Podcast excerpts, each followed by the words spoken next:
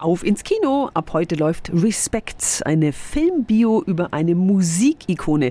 Peter ist unser Kinomann. Um wen geht's? Um Aretha Franklin. Schon als Kind begeistert sie mit ihrer Stimme im Kirchenchor ihres äußerst strengen Vaters. Bereits mit 18 Jahren bekommt sie einen eigenen Plattenvertrag. Doch da fangen die Probleme an. Alkohol, falsche Männerwahl und auch der Druck wächst, als der Erfolg ausbleibt. Aretha, du kannst reden, oder? Nicht nur singen. Ich würde Sie bitten, mich Miss Franklin zu nennen. Wie viele Alben hast du gemacht? Vier. Und keinen Hit. Schätzchen, finde Songs, die dich bewegen.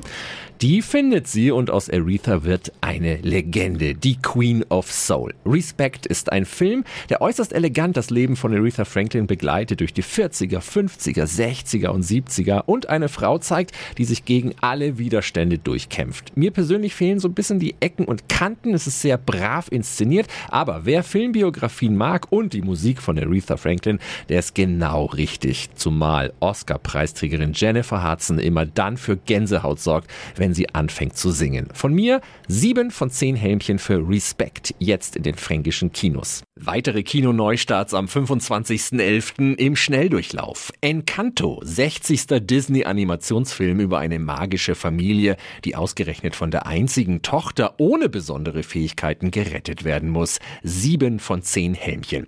A la carte, Freiheit geht durch den Magen. Französische Komödie über die Eröffnung des ersten Restaurants im 18. Jahrhundert. Acht von zehn Helmchen. Das schwarze Quadrat, pechschwarze deutsche Komödie über zwei Kunstdiebe, die ein Gemälde auf einem Kreuzfahrtschiff übergeben sollen.